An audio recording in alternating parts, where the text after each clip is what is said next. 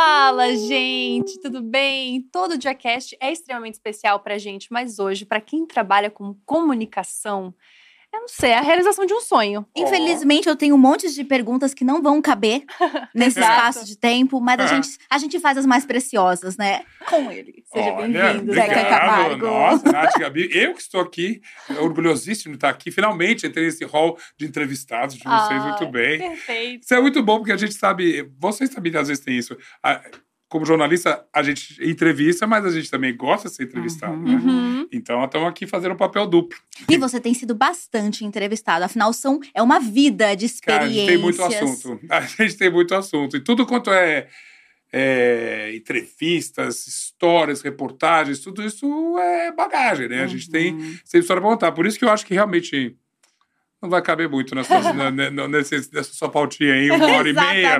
Uma hora e meia não vai caber. No mínimo, assim, umas 10 para passar por tudo. Vamos ver, vamos tocando, vamos tocando, vamos tocando. Estamos aqui para falar de tudo, vamos embora. São Vai. 36 anos de jornalismo, Zeca. É, contando com a Folha, comecei. Porque muita gente fala, ah, eu te, te lembro desse tempo da MTV. Mas eu cheguei na MTV em 1990 porque eu escrevia muito sobre música na Folha. Então eles queriam um jornalista é, conhecesse, gostasse de música e tal, e me chamaram para então fazer a- a- a- o jornalismo, o MTV no ar da- da- de lá. Mas eu tinha, antes disso, três anos e meio, quase quatro anos de Folha. E em várias coisas. A Folha fazia tudo, né? Eu acabei, eu cheguei a ser é, editor assistente da Ilustrada, depois eu voltei para a Folha em 96, fui editor da Ilustrada, mas é, tudo isso muito é, ligado à cultura sempre. Eu, eu sou, Uhum. é, hoje em dia é engraçado, claro que aqui, esse espaço e tantos outros são. Ah, faço jornalismo cultural. Mas naquela época não tinha isso. O, jornal, é, jornalismo. o, o jornalismo cultural era assim, tipo, pé da página, assim, Uhum. entende? É, é tipo. Eu acho que a Folha ajudou muito a mudar isso, a própria MTV sim, e hoje você tem jornalismo cultural, coisa eu acho que Uhum. quase como uma, uma carreira de faculdade, assim. é né? uma frente Uma frente, exatamente. Boa palavra, é boa palavra. É o jornalismo com pezinho no entretenimento. Mas tem que ser, acho que tudo caminha um pouco para isso. As pessoas adoram consumir isso, né? Uhum. Olha, olha isso aqui, é uma delícia, não é? Ah, eu, e eu falo, hoje em dia, o que, que a gente está fazendo aqui? É um podcast, é um videocast, é um talk show? É, É uma conversa. é uma conversa, é TV, é, é- é- é qualquer coisa, é um programa de rádio. É muito difícil você Uhum. definir alguma coisa hoje, né? Então a gente está brincando, passeando, mas o mais importante, e você falou na introdução, para qualquer pessoa que trabalha com comunicação, a gente está se comunicando Exato. né? E isso aqui, isso aqui ajuda a gente a, a se comunicar muito mais e melhor. Então, acho que a gente tem que celebrar isso. E faz muito sentido com a sua trajetória entender por que você foi pro jornalismo cultural, porque apesar do seu pai ser médico, a sua mãe é artesã Sim. e você também trabalhou com dança, você viveu a dança. Eu- Como é que é esse capítulo da sua vida Ah, é um capítulo que eu, eu sinto muitas saudades. Porque eu não tenho mais o corpinho para dançar como eu tinha. Mas eu, eu sou uma pessoa muito, muito, como fala, é, ativa, né? Uhum. É, faço meu, meu exercício todo dia. Eu, o- ontem até lembrei, num, num outro, numa outra conversa que eu fui, que eu voltei a fazer dança indiana em 2018, mas aí era mais pro exercício, nunca era, não era para me apresentar. É, porque eu gosto, e era uma, uma coisa. Eu, eu acho que eu me formei muito cedo nas faculdades. Eu tinha 20 anos, tinha dois diplomas. Caramba! É. Do Entrei com quê? 16. Jornalismo? Não, não sou, sou formado em jornalismo, eu sou formado em admi- administração de empresa, ADM, e nem chamava ADM no meu tempo, e propaganda, na SPM. Uhum. E eu, eu, aí eu dei uma pirada, porque eu não queria trabalhar com essas coisas, como eu nunca trabalhei, nunca fui Aham. publicitário, nunca fui administrador de empresas, e aí eu dei uma pirada e eu fui ser meio adolescente, que eu não tinha sido na faculdade. Uhum. Eu dei, eu saí de casa, eu fui pra Índia, eu fui fazer dança, comecei a namorar, essas coisas, tudo que era meio travado assim, você, eu co- comecei a, a, vamos, entre aspas, viver assim do- aos tarde. 20 anos. E aí eu fui procurando, eu podia ter virado mil coisas. Aí, inclusive bailarino, fui professor, dei aula Você foi professor. foi, Cara. no Pivaldo Bertazzo, eu dava aula, fazia espetáculo e tudo. A- a- o, o jornalismo mesmo começou como uma, um- uns frilas que eu estava fazendo na Folha. Porque eu fazia tudo. Eu trabalhava em galeria de arte, é, eu escrevia. é, a Lilian Patti, que me convidou para trabalhar na Folha, eu falei: "Ah, você escreve super bem, então vamos, vamos. Começa a escrever na Folha. Então, é, é, é, é é engraçado, é engraçado porque todo mundo fala: ah, você acha que é importante escolher a faculdade? Eu falei: é, mas, mas você tem que se dar o direito de mudar depois. entende? Se Uhum. você né, falar, não, essa carreira não está muito bem, não, não é isso que eu gosto de fazer. É, e hoje em dia tem tanta coisa que você pode fazer. Eu já não peguei um pouco isso, mas até um pouco tempo atrás era, ah, você vai fazer administração, ou medicina, ou direito, é, ou, ou enfermar, alguma coisa, é, profissões sérias. Hoje em dia tudo é, é, é profissão séria, inclusive as que ainda vão inventar. Uhum. né? Então eu fui, eu fui experimentar nisso e foi dando certo. Eu, eu acho que não foi dando certo porque eu nunca falei não. Uhum. Né? Tava É, disponível, né? Tá disponível, eu sou facinho, assim. entende? Você fala, Chamou o Zé você Cavalho. Chamou, eu vou. Vamos fazer MTV, vamos fazer TV? Eu falei, vamos, entende? É, Como é que foi esse capítulo? De A gente começar a tava- fazer TV. a gente estava cobrindo a chegada da MTV no Brasil. Eu trabalhava na Folha, no Caderno Ilustrado, que é o caderno de cultura, então, claro, a chegada da MTV no Brasil era um evento, talvez o maior evento Do da televisão do ano, do audiovisual, sem dúvida ali, né? E isso numa época onde, né, novelas, essa coisa toda, a MTV era uma, uma um, passa, um passada limpo de tudo isso. E aí eu, eu, eu, eu, eu, nem pensava justamente. Quem me chamou foi a Astrid, que eu não, Nossa, eu não conheço. Ah, eu amo, né? Minha amiga Sou até hoje. fã. Né? Minha amiga até hoje, total. Essa ficou assim. Ela tinha que vir aqui, né? Tem que chamar ela, ela Astrid, vem. Vem, filha. Menina, vem aqui que é muito Ah bom. lá. As meninas são 10. Não, eu vejo tudo. Vou encontrar ela sexta-feira. Mas a gente não era amigo ainda, mas o, o, o cara que era casado com ela na época, o César Tiberê, um super fotógrafo, me conhecia e eles viam que eu escrevia muito sobre música. Ah, esse cara deve, deve se dar bem. E eu lembro que eu fui, eu fiz um teste com o Tite Tivita, que era um dos diretores ali, o Rogério Galo, que hoje, se não me engano, tá na Record até, o Rogério, super cara de TV. E eu falei, olha, eu nunca fiz televisão, não sei. Ah, mas é tudo bem, MTV, faz o seu jeito. Cara, era assim. jeito é a muito gente bom, fa- né? É a gente, a gente fazia de qualquer jeito.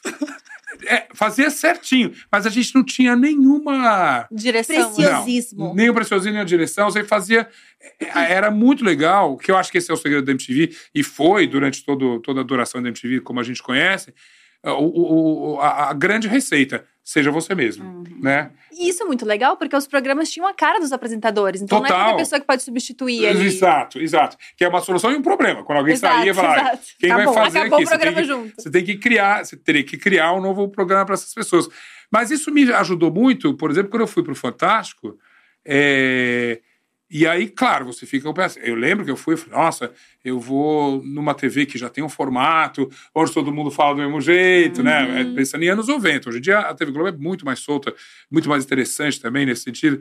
E aí eu tive a sorte de cair no Fantástico, que justamente o Fantástico é até hoje, eu acho, e olha que o Fantástico vai fazer 50 anos agora, é um grande tubo de ensaio. Você pode experimentar tudo. E quando o Luiz Nascimento, que era o diretor na época, me chamou, ele falou: olha, a gente quer. Eu, eu, eu lembro de brincar, falou: olha, não sei muito se eu sou o padrão da TV Globo. É, eu tinha cabelo comprido ainda na época, né? Eu vim com cabelo da MTV, cabelo comprido, assim. Os Dá primeiros- barba pra fazer. Barba não, não usava barba na época. Não, não, não era por causa da TV Globo, é que eu não usava mesmo. Mas o cabelo, eu lembro, eu cheguei a apresentar o Fantástico de, de, de, de rabo de cavalo. Amei. E aí, ninguém disse não. É super legal. Todo mundo fala, ah. Globo, não sei o que e tal. Não, ninguém disse não. E eu fui fazendo. Eu tirei o cabelo, eu olhei, hum, eu olhei no Fantástico de terno. gra- eh, Na época, tinha terno e gravata. Falei, Nossa. Hum, é ridículo. É, eu mesmo não gostei, aí eu cortei o cabelo. Mas eu cheguei com esse, com esse pé atrás, falei, será que eu, que eu sou que a TV Globo quer? E o Fantástico disse para mim, olha, seja você. Então, de uma certa maneira, eu, eu só admiro esse, esse- é- essa geração da MTV que meio abriu muitas portas, assim, Uhum. entende? Para esses apresentadores, que de qualquer lugar mesmo da TV aberta, que hoje podem ser a sua personalidade ali. É, eu acho que a gente assistia, até hoje assiste no geral, esse jornalista bem distanciado, né? Essa figura que Então. tenta ser neutra. Eu tenho muita memória de que você sempre foi um jornalismo, um jornalista muito personalizado. É- Uhum. Apesar Mas- de não ter sua vida pessoal, tinha muito da sua identidade. Mas eu tive a sorte de cair no Fantástico. Você vê, Uhum. aí depois, eu trabalhei muito tempo com a Glória, que a gente se despediu esse Uhum. ano, é claro. E- E a Glória, cara, sobretudo as matérias de, de, de, de viagem, tudo, era a Glória viajando, não era uma repórter do Fantástico, da TV Globo viajando, era a Glória. Nossa, que loucura! Não, não gosto. Ai, que medo! Essas coisas, né? Ela, ela, era, ela, ela tinha a sua genialidade ali em, em se comunicar com as pessoas. E aí eu me senti totalmente à vontade. Se hoje a gente tem digamos, a, a, Poliana e a Maju, sobretudo lá, a ascensão da Maju, Uhum. claro que ela, tem, ela é uma profissional incrível, mas é porque ela também veio com uma linguagem que é o que a TV quer hoje. É a Maju lá, Uhum. não é a jornalista apresentadora número 15 que fez isso. entende? A Maju colocou. veja, é, a gente começou a prestar atenção na Maju, que é incrível, é, quando ela era a, a garota do tempo ali.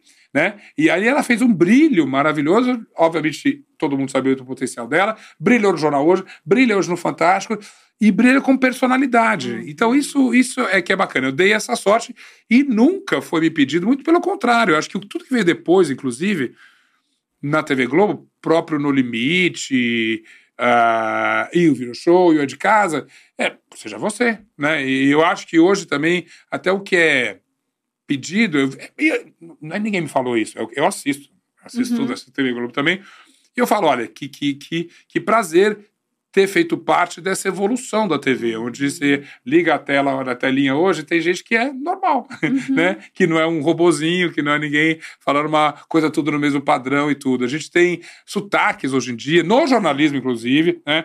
Tem, tem até mais jornalismo do que na dramaturgia. Tem sotaques incríveis, tem é, tipos incríveis, é, gêneros incríveis, está todo mundo lá presente. E eu fico muito orgulhoso de ter feito parte disso. É quase um processo de humanização do jornalista. Ah, mas necessário, do jeito que a TV É, entende? Como é que você compete? é, claro que TV não compete com um podcast, por exemplo, mas você fala, tá todo mundo ouvindo podcast. Eu não posso fazer um podcast na TV. Então eu tenho que fazer, me aproximar da linguagem do podcast. Eu tenho que ser informal, eu tenho que fazer é, brincadeiras, eu tenho que chamar gente que talvez eu não esteja acostumado a ver em TV, né? Para esse, pra esse minha nova reportagem, meu novo programa e coisas assim. Eu tô assim, a gente está bolando novos programas e cla- é inevitável que você olhe muito mais para o presente do que para o passado. Uhum. Ah, vamos fazer aquele programa que fez sucesso. Não. O que está acontecendo hoje? Uhum. Né? Qualquer pessoa que está fazendo ou TV ou mesmo internet, no YouTube, quem dá muito certo, eu tô vendo bastante coisa assim, a gente tá olhando assim, nas laterais, ó, o que tá acontecendo, Uhum. essa menina é legal, olha, esse cara, ele faz uma, uns vídeos de humor muito bons, lembrando que os critérios para a TV são diferentes na internet, né, você tem que ter, é, digamos, um código mais assim atencioso, você não tem o palavrão, você não tem a liberdade que você tem na internet, é, mas muita coisa dá para aproveitar. Então, esse, esse eu, eu adoro aos 60 anos viver essa doideira que é poder experimentar formatos, pessoas e pautas assim em qualquer programa que a gente quiser fazer. A gente estava comentando, inclusive, desse teu potencial de ser esse jornalista jovem da galera. E sempre O- foi. o da jovem galera. 60. Sempre foi. Tipo, todo mundo Cara, sempre gostou muito. Mas eu acho que todo mundo é, que envelhece, e eu, quando falo envelhece, não é que eu, envelhece que não é mais jovem. Não tem, não tem outra palavra. Eu sou velho, eu não- porque eu não tenho 20 anos. Mas Não, não tem um peso quando eu falo envelhece. Mas quando a gente envelhece é, produtivo, né?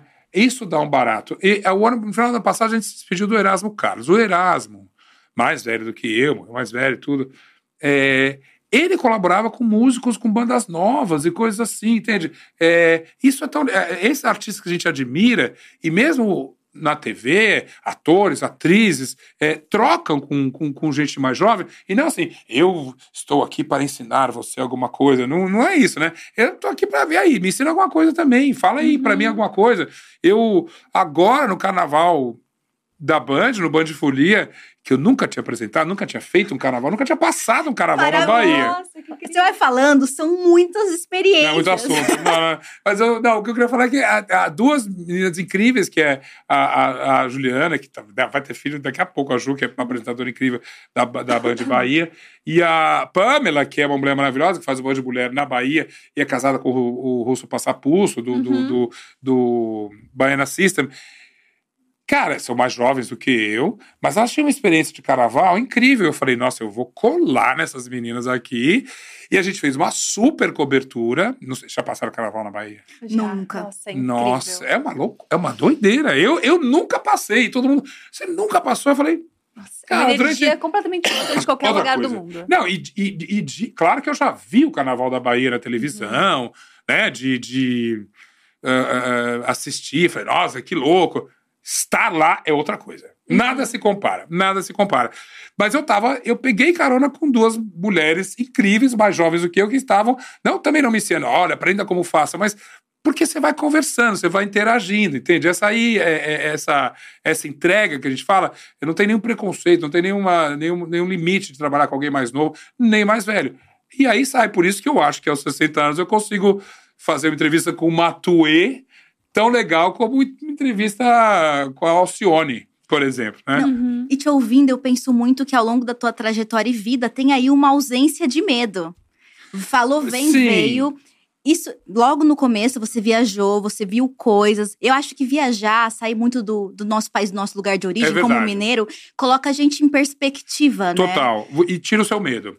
É, as pessoas, elas, às vezes elas têm medo do, do, do diferente, né? Uhum. É, toda essa, essa reação careta que a gente viveu recentemente é, e traduzindo em uma frase rápida, é o medo do, do, do diferente. Uhum. Não, não, eu quero ser igual, eu quero ser. ah, Eu só quero gente igual a mim. Diz um grande filósofo, Roberto Gambini, fala: se todos fossem iguais a você, me perdoe, é, Tom Jobim, mas que saco, não é que maravilha viver, porque todo mundo igual a mim, que mundo sem graça, né? Eu quero gente que me provoque, que Uhum. faça coisas. E eu nunca fu- me senti ameaçado pelo diferente. Pelo contrário, me senti abraçado pelo diferente. Procuro uma coisa diferente. Tenho am- amigos de todas as idades, de todos os países, de todas as religiões, de todas as, as, a- a- as crenças, assim, entende? Eu, eu, eu gosto. Eu acabei de voltar de um evento num lugar incrível, o Rancho do Peixe, lá em, em, em- em Preá, no Ceará, que eu não conhecia. Preá é do lado de, de Jericoacoara, que, claro, é o grande cartão postal, super lindo. E gente incrível de todas as idades, de todas as origens. Conheci uma cacica maravilhosa, a, a, a cacica, é Juliana o nome dela, mas como cacica. ah, ai, ai, ai. Eu tô aqui, a gente até se marcou. É, deixa eu ver aqui rapidinho. Mas eu falo, por que não? Por que, que eu não posso ser amigo dessas pessoas e, e, e, e, e- e descobrir coisas que eu achei que eu conhecia ou que não conhecia? É a cacica. É... Irê. Maravilhosa. Arroba cacica com K. Underline. Eu não estava achando ela. Eu falei, não, meu cacica é com K. Ela é ótima. A cacica underline Irê. E ela é uma pessoa maravilhosa, emocionou todo mundo.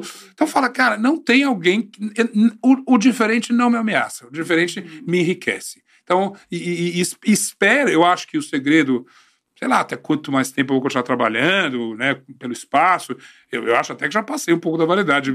Quando, não, não, mas quando você trabalha, eu sei, quando você trabalha com show business, tem uma data de validade, assim, né? Você fala, bom, às vezes a pessoa enjoa. Tem, umas, tem maneiras de não enjoar. Se reinventando, fazendo coisas é. assim.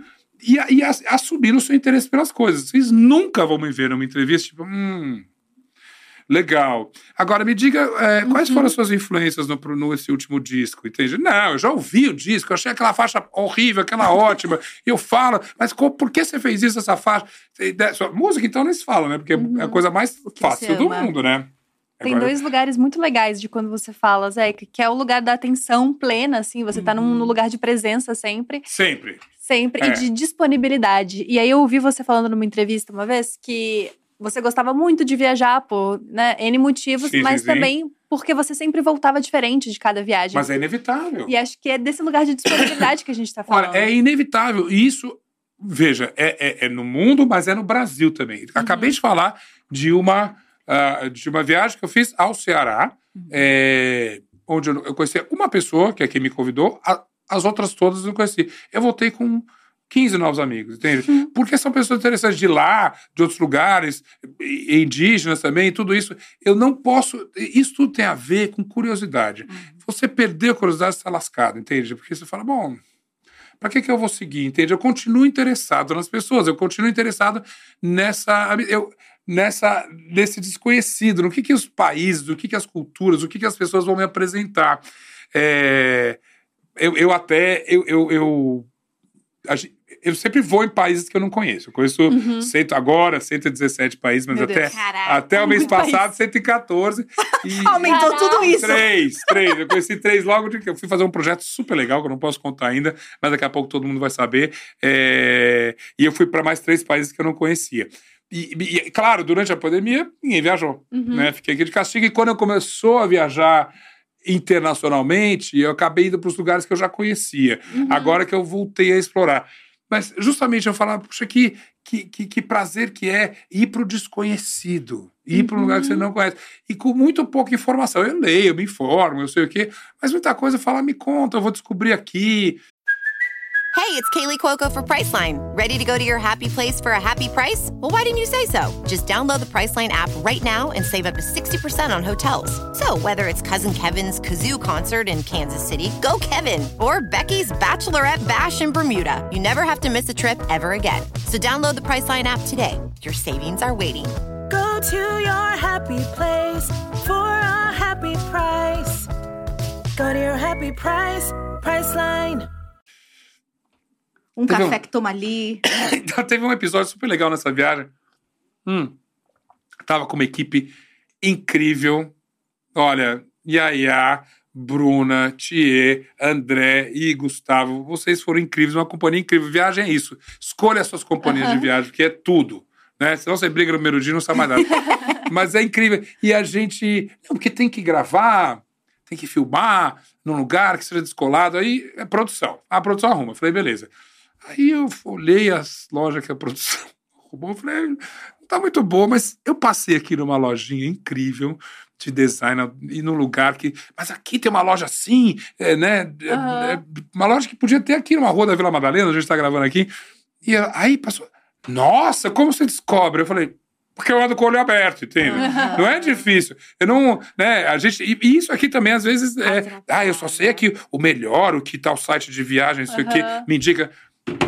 Levanta aí, olha essa vitrine, fala que loja descolada. Nossa, Entra numa legal. rua. Adivinha onde a gente gravou? Na loja. Na loja descolada e não na que tá, na tinha produção. Então, isso aí é você ter. Você entrar nas lojas. Você entrar na porta, você entrar na casa das pessoas, entende? Eu, eu, eu, eu gosto de, de, de, de ir nos lugares famosos, cartão postal, mas se eu sentir vontade de visitar um parque que não tá no roteiro, eu vou entrar, entende? Porque é assim que a gente descobre gente legal. É, e eu acho que é isso, ao longo desses últimos anos, principalmente quando a gente começou a viajar mais, sei lá, Verdade. uma ascensão da classe C, que às vezes não tá lidando muito bem com a língua, ou acha que você tem que ter um controle ser medo- absurdo. Não, não pode ter medo disso. A gente tem mais receio e segue muito a cartilha da viagem, do turismo, do que deveria. Olha, se você nunca viajou, a cartilha é boa. Não tô falando jogar fora. E, não, e eu acho que você tem que se informar. Uhum. É, eu me informo, como eu falei, mas na hora joga fora. Não, não seja é, é, é, dependente dessa, dessa cartilha, dessa, desse manual, desse guia, desse aplicativo. Porque eles vão te dar é, o básico. Né? Por enquanto é igual conversar com o Chat GPT. Ele vai falar, olha, ele vai falar o que já saiu nos outros. Ele vai te dar um insight incrível. Aham. Né? É, às vezes que eu conversei, eu, eu, eu tenho a coluna ainda de viagem, de turismo na, Na Folha. E, é, é, eu fiz dois, duas colunas que chamava Viajando com o Chat GPT. E eu falava, e aí, como é que vai? Me Dá uma dica desse lugar. Aí eu falei, já conheço todas, assim, né? Aí du- duas vezes eu falei, nossa, eu tirei ele do sério, porque eu falei, onde é que fica lá em Bangkok, o, o, o- na, capital da Tailândia, né? O, o, o, o templo que tem, do lado do Buda, tem uma estátua do Beckham. Chat GPT. Ah, não, não existe esse templo. Não tem nenhum templo na Tailândia que tenha um chat. Eu falei, pois é, eu estive lá, eu tenho uma foto. sei Discutindo com o chat. Aí é uma delícia, o chat vira pra você e fala assim: desculpe, você tem razão. Ah. Existe esse templo, não sei o que e tal. Eu falei, tá vendo? Você não procurou direito, entende? Não viajou Tá, Não viajou o suficiente. Mas essa, essa, é- é- essas descobertas, esse, esse, esse templo, se você quiser ir para Tailândia, chama Vat Parivat. V-A-W-T. P-A-R-I-W-T, Vat Parivat. Ele tá lá, é, é incrível, é um templo que é coisa maluca. Tem Homem-Aranha, tem. o- embaixo do Buda, assim, tem um Buda enorme. Embaixo do Buda, todo o pé do altar, assim, é, é- são os peixinhos do, do Procurando Nemo. Era o. Beckham, David Beckham. É o David Beckham. É o David Beckham, o que jogador. Não, não, não. É o David Beckham, tem Che Guevara. Tem Einstein, tem, é, tem, tem, tem, tem Pikachu, tudo É isso um lá. templo mais E- e tem um século monte de- XXI. Não, século XXI, mas tem também sereia, tem anjo, tem Gente. bestas, é, tritões e coisas assim. Tem tudo. Tudo é possível. Você tem que andar e descobrir. Isso é muito legal, porque eu viajei recentemente com uma amiga minha que é maravilhosa e planejou a viagem brilhantemente, só que ela sempre deixava muito tempo livre, porque ela me ensinou uma coisa que eu vou levar pra vida, que é a gente precisa deixar tempo pro inesperado. Tô- Nossa, maior lição. E eu achei isso sensacional. Mas- assim. eu tenho certeza que foi uma viagem especial. Não, a gente, do nada, assim, lá, vamos entrar nessa vila? Daí a gente entrava numa vila lá na Toscana e de repente a gente tava na águas termais medievais, assim. Perfeito, Tipo, um lugar. Como assim perfeito. esse lugar existe, É. sabe? Esse, esse esquema super fechado só faz sentido se você está trabalhando, como eu estava Uhum. agora recentemente.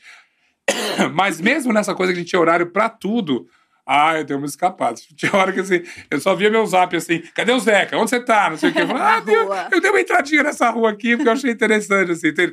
Pra você ter um, um barato, assim, uma coisa diferente, né? E aí, claro, a equipe toda, ah, eu quero saber onde você tá agora, porque você sempre vai nos lugares bacanas, não sei o que e tal. Às vezes você, você também descobre um monte de lugar ruim, Uhum. né? Mas você Muito aprende. horrível do nada. Você aprende, você fala, ok, não vou mais, não sei o que e tal. E, e isso, é esse medo de errar, esse medo de. De- de- do, do diferente é que a gente encaretou Uhum. recentemente. Ai, mas será que eu vou errar? Talvez, talvez. Eu podia ter ido nesse evento. Quer dizer, um evento sobre turismo sustentável já é uma coisa bacana. Você sabe que tem gente que está na sua vibe. Mas podia estar lá um monte de gente chata, um monte de tecnocrata falando, não, vamos fazer assim com energia solar. Não, era um monte de gente legal na mesma vibe, não sei o que e tal. Mas eu já fui um monte de roubada também, que eu achei que ia ser legal. E, e é roubada. Já visitei países que eu talvez. Eu visitei. Não tem país ruim, mas eu falo que. Teve eu, viagens ruins. Tem viagens ruins. Vamos falar Às sobre tem. isso. Tem, tem. Tem, às vezes, turma que não, não, não engata, entende? É, e, e viagem é uma coisa que você se desgasta muito com as pessoas. Você não tem jeito, você É desgasta. intensivão, né? É, Tem eu que ter brinco. uma conexão. Mas mesmo essa conexão, às vezes, sai para Não culatra. vai. Eu brinco que. é, eu- a, eu- a mo- a viagem mais longa que eu fiz foi em 2004. Que era a, a volta ao mundo, que eu fiz, a primeira volta ao mundo que eu fiz, que era Uhum. incrível, fantástico, as pessoas escolhiam e tal. E viajou eu e o cinegrafista só. O Caraca. grande Guilherme. É, super- um super cinegrafista. E, mas era só nós dois. Diviso no quarto, porque não tinha grana, não sei o que e tal. E aí eu brincava que tinha dia que eu acordava, ele tava escovando o dente assim, eu falava, esse cara tá escovando o dente assim pra me irritar. e aí, claro que não era, mas você, aquele dia você quer acordar sozinho, não sei o que e tal. Nossa. Né? Você sabe como é que é. Às vezes você viaja, viaja com o seu marido, com sua mulher, com seu melhor amigo, com seu namorado, com o irmão. mais. Três dias você, tá, você não pode nem ver. entende? Por isso que eu acho que mesmo quando você viaja com alguém muito próximo, Uhum. você tem que ter um dia de folga.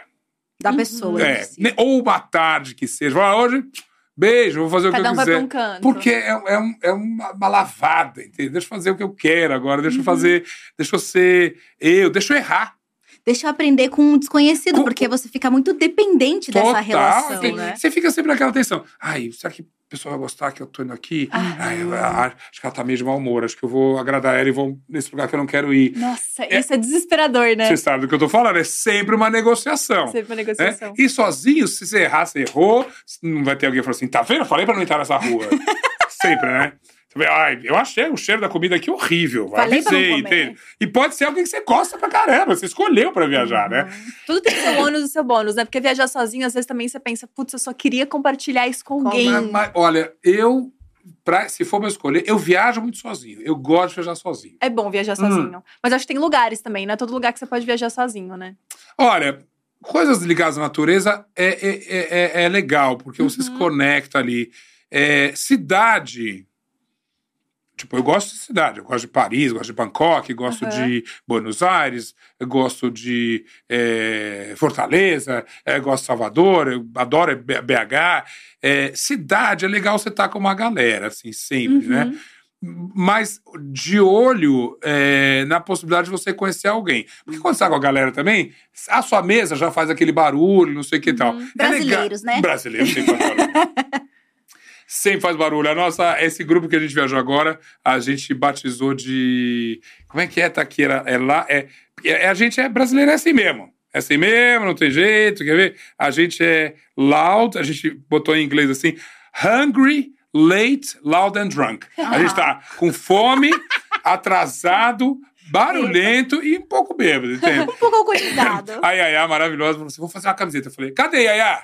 Camiseta. Quase, ó, três semanas a gente já chegou lá, não vi minha camiseta ainda. Porque brasileiro é isso. E é bom, entende? Muita gente se junta, vezes, é, é legal. Eu falo que quando você viaja, você tem que falar logo de cara que você é brasileiro. Uhum. Fala logo. As pessoas gostam bastante. A gente é super bem-vindo. Em geral, assim, Em né? geral. É, é- claro que às vezes tem uma experiência ruim, alguém que vem pra cá, faz faltar, vai, Brasil é horrível.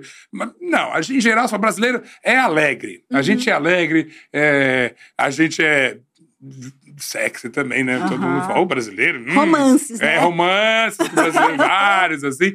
Mas é, a gente é, em geral, olha, 117 países, a experiência, toda vez que eu fiz que eu falei que era brasileiro, é, é- é uma delícia. As pessoas curtem, assim. É, eu, ia, eu vim muito com isso na cabeça, né? Porque aí você coloca a brasilidade em perspectiva. Sim. Você já trouxe, né, um que é um bônus, mas assim, tem ônus de ser brasileiro? Tem um momento que você. Hum, É, um- uma falta de compromisso. A gente, olhando assim, internacional, acho que a gente não é muito sério. ah, né? tem essa Então, percepção um do pouco. A gente é tão Então, leve que vai pra um lado até leve Pois é, demais. muita gente que eu conheço, eu encontrei uma turma incrível de brasileiros agora no país que eu fui, posso contar ainda qual é, é, e eles moram em Dublin. É, Que bom que eu não sei geografia, porque aí. Na, e na Irlanda, na Irlanda, em Dublin, na Irlanda. Porque tem, tem muito brasileiro na Irlanda estudando e até trabalhando. A Irlanda é um país até que, que, que dá Que muito boas-vindas a, a- a imigrantes, assim. É, e eles super divertidos, meninas incríveis, os caras ótimos também.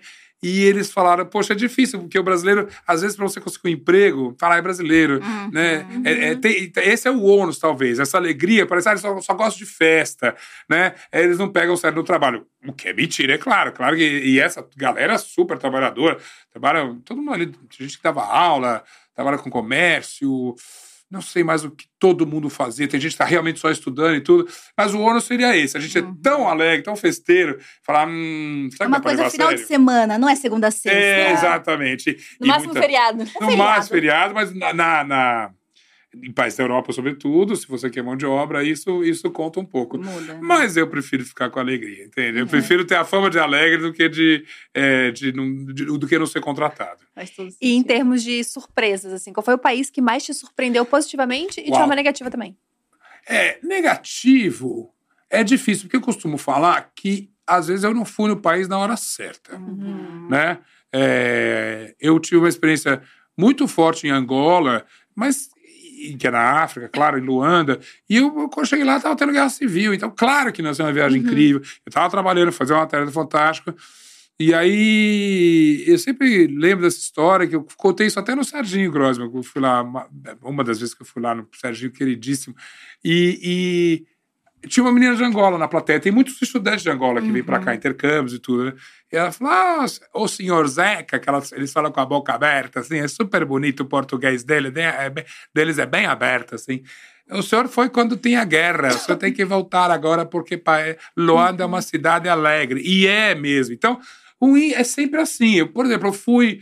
Tem um lugar é de capital de, de- de- da. da é, Baku, é, que é do Azerbaijão, que é uma cidade in- incrível, tem uma história medieval, uma comida ótima, mas é uma- um país que foi muito sofreu muito no, no século XX, com guerra, Uhum. com, com o sistema comunista. E aí e eu fiquei lá uma semana, tempo cinza, chuvoso. Uhum. Vocês falaram, pô, as suas fotos de Baku não são bonitas. Eu falei, é, tal, vou, que, gostaria de voltar num fim de semana ensolarado, Uhum. né? Certamente hoje já teve uma, uma recuperação econômica e tal. Então, é difícil falar um lugar que não deu muito certo, assim, que não é legal. Agora, os- as boas surpresas, nossa, na. Namíbia, na África, eu fui com a minha família e com amigos em 2012 fazer um, um safari de bicho, de bicho lá e eu. Nossa, o que era para ser. Claro, é um safari, você vai lá, tira foto, leão, girafa, elefante. Mas as pessoas eram incríveis, os lugares são realmente incríveis. E olha que eu não sou um cara. Eu, eu, eu sempre escolho viajar mais para uma cidade do que para uma natureza. Uhum. Se tiver que escolher. Eu ad- adoro tudo. mas- Restaurantes, comidas. é, tá noturno, eu adoro isso. E gente na rua, assim tal. É, eu preciso viajar para a natureza de vez em quando, você acha um Uhum. eixo ali, né? Essa coisa toda. É, mas mas é, é, é, é, ali eu falei, nossa, que, que bonito. E, e a África também, que é um continente, é bom lembrar, não é um país, todo mundo tem uma ideia. A África é uma coisa só. Claro que não é. Pelo contrário, são países lindos, com culturas fortes, diferentes, tudo. E eu me encantei. E eu, a- eu falo que talvez o lugar mais incrível do mundo é o lugar que eu falo o nome, todo mundo fala, onde é isso? Aí eu falo o país, todo mundo fala, mas onde fica esse país? Aí eu falo, é um lugar chamado Luang Prabang. Onde é isso? Onde é isso? Eu falo, no Laos. Onde é Ah, isso? muito bem, a gente ensaiou antes, assim, né? E é, é- é- é- o Laos é um pequeno país do lado da Tailândia, da Tailândia ali. Olha. É pequenininho. É, é, Imagina foi- pra chegar, hein? É, você tem, que, você tem que ir até a Tailândia, você tem que ir até Bangkok. 40 E de horinhas. Bangkok, é, no mínimo. No mínimo. Isso, não chega direto à Tailândia. Você tem É que ir. não é turístico, né? Ah, Então, agora eles estão desenvolvendo um turismo lá forte, até um turismo de luxo, assim, porque nesse. Luang Prabang é uma. Uma tripinha de terra, assim, entre dois rios, no meio de uma mata. E nessa, falando, resumindo em uma linha, assim, nessa microtripa, é, você tem 40, é, é patrimônio da Unesco, 44 templos é, budistas de ouro é, naquele- é uma coisa louca, perdido no meio da selva ali. Caraca. Coisa mais doida. Deve ser a coisa mais linda do mundo. Eu não queria ir embora. E eu já fui pra lá cinco vezes. Meu Deus. Eu brinco que eu já fui mais pra Logo do que pra Brasília, o que me orgulha muito, né? né? Né? Nesse sentido. Agora não, agora tá até bom de ir pra Brasília de novo. Mas eu falei, é, é- é muito diferente. E, então, é- esse lugar, eu falo, que paz, entende? Que coisa linda. Eu falo, eu ainda vou passar um ano lá. Eu, eu, eu falo depois de velho, já tô velho, mas eu, uma hora eu vou pegar, alugar uma casinha lá, no mínimo seis meses e ficar nesse lugar Que coisa incrível. pra. Nossa, é uma paz budista, uma comida simples, uma natureza linda, conectado. Pô, não precisa de mais nada. Meu, e é, e é legal falar sobre isso, porque a gente tá vendo um momento que se fala muito sobre os nômades digitais, né? Ah, As pessoas total. que estão trabalhando do mundo. Nossa. E bem ou mal, você foi o primeiro nômade digital que a gente conhecia. nômade televisionado, não necessariamente digital. Sabe quando a gente inventou aquela volta ao mundo, que a, a grande ideia, o, fanta- o, o- o Fantástico é assim, mas o Luiz Nascimento, o Luizinho, ele, ele sempre puxou isso. O Fantástico tinha tinha sempre a, tem que ter sempre a tecnologia de ponta, a coisa mais moderna, seja na transmissão, seja na captação. E a gente foi fazer a primeira, o primeiro grande projeto onde as imagens chegavam pela internet. Eu ia num lugar que vocês talvez nem sabem, que é chamado Cyber Café. Aham. Né? Que Mas era tem gente que não café sabe. Ah, como assim É a Cyber nossa Café? lan house. Era Lan House. E porque a gente mandava as imagens de Lan House. Antigamente, Caramba. se vocês ouviam. é, antes disso, era via satélite. Já viu falar? Aham. via Ah, satélite?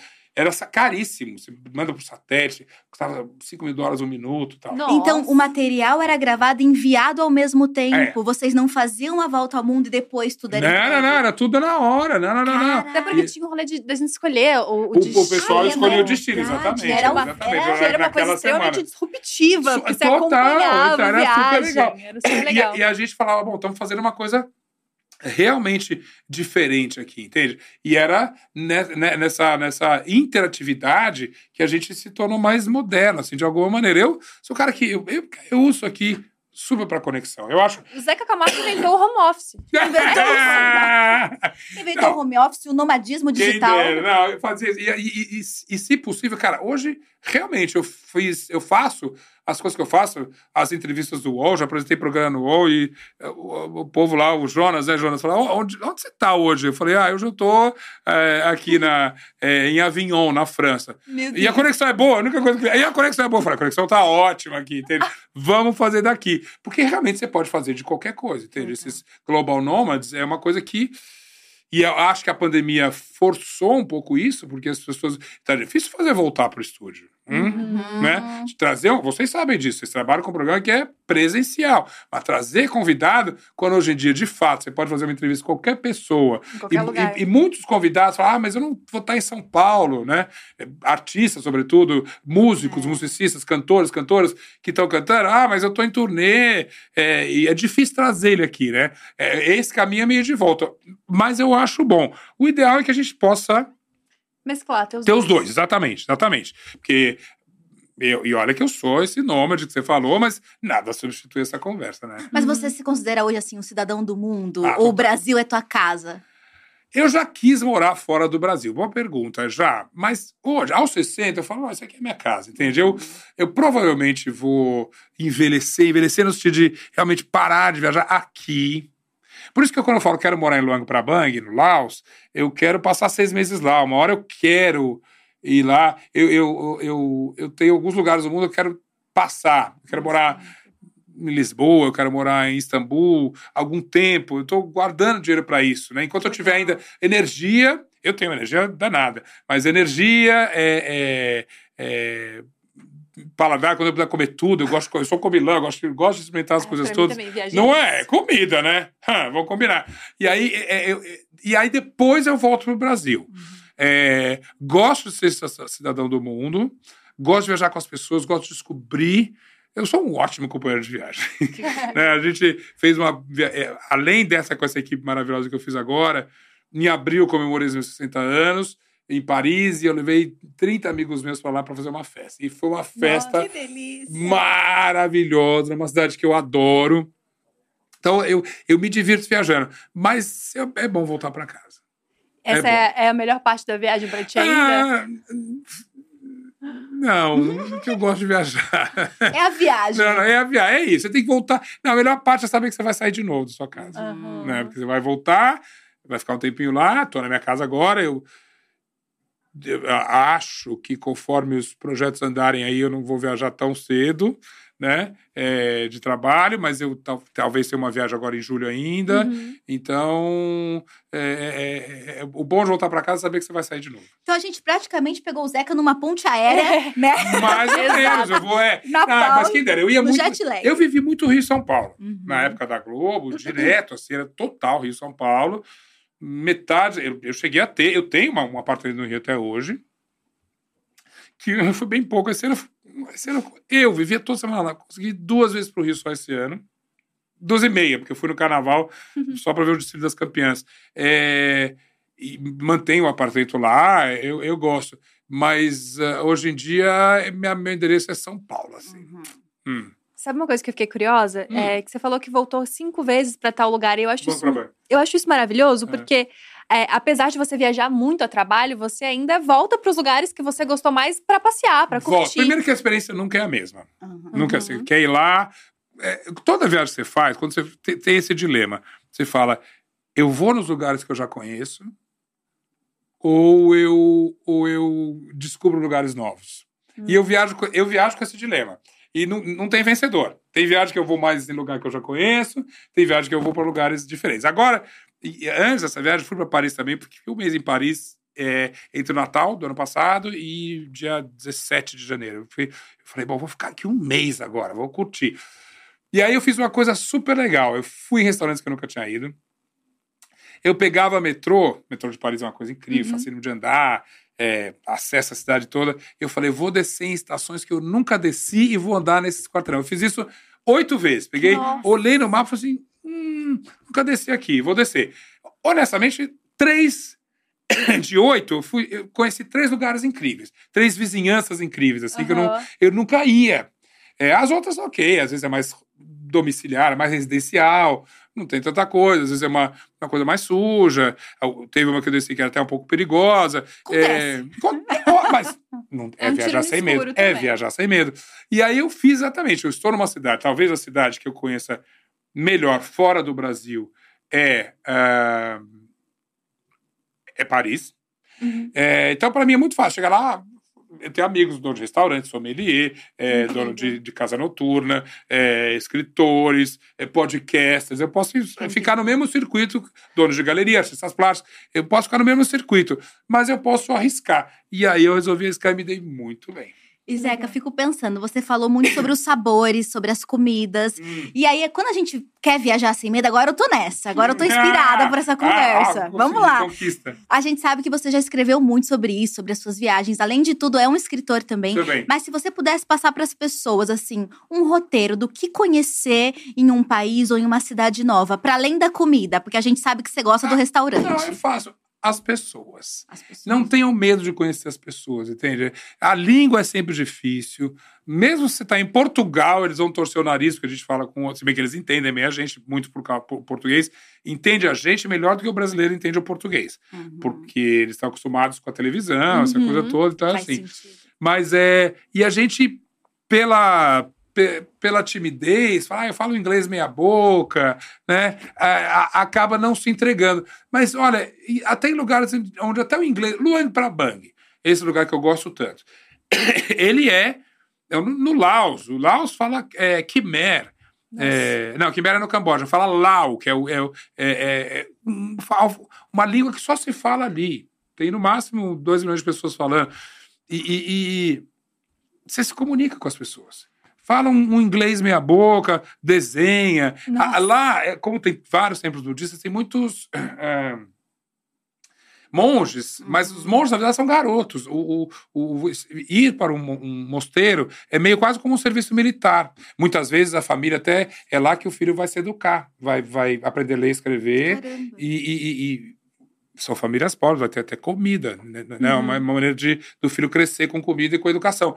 E, e esses garotos, eles, eles têm maior interesse em falar línguas, ser abordado por esses, esses monges na rua. Então, é assim, eu, eu acho, prepare-se para conhecer gente, para não... né, Uhum. Não eu falo, medo de gente. né? tem, é, tem dois jeitos de viajar. Assim, Uhum. quem não, não tá, quem tá só ouvindo a gente, eu tô cruzando o braço aqui agora.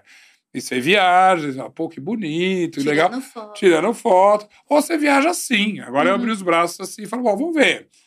Que eu posso conversar hoje? Ah, nossa, a menina tá me olhando. Esse cara tirou uma, uma foto comigo no fundo. Ele quer, que ele quer comigo? É tudo. É, é- é- isso é muito mais interessante, Uhum. entende? Então Não eu existe diria. união maior do que o do turista, né? É, é, é, você falou muito bem. É o maior. E, e- e o que conhecer? As pessoas. Eu falo, eu não viajo para conhecer monumento, eu viajo para conhecer gente.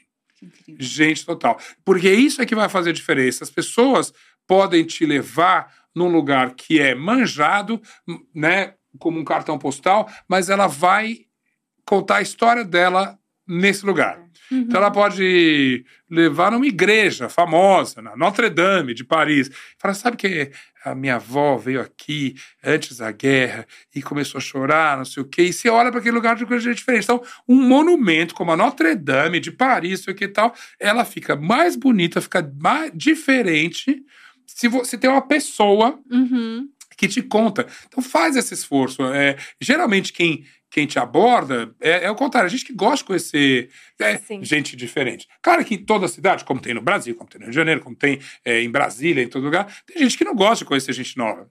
Hum, mas, né, sobretudo em cidades grandes, essa, é, na verdade, às vezes você. A- é, é, as outras pessoas têm curiosidade sobre você. No Oriente, sobretudo, você viaja para Tailândia, é, para o Sudeste Asiático, Laos, Camboja, Vietnã. Nós, como ocidentais, obviamente, a gente não tem a a cara né, é, é, é, física, né, a- o- os traços deles no rosto, nós chamamos uma atenção danada. E muita, quantas vezes. Isso eu estava falando desse fim de semana lá em Preá, quantas pessoas já iam, tinham ido à, à Tailândia falaram assim: eles pedem para tirar foto com a gente, né? Porque nós somos os exóticos. Nós somos os diferentes, assim, entende?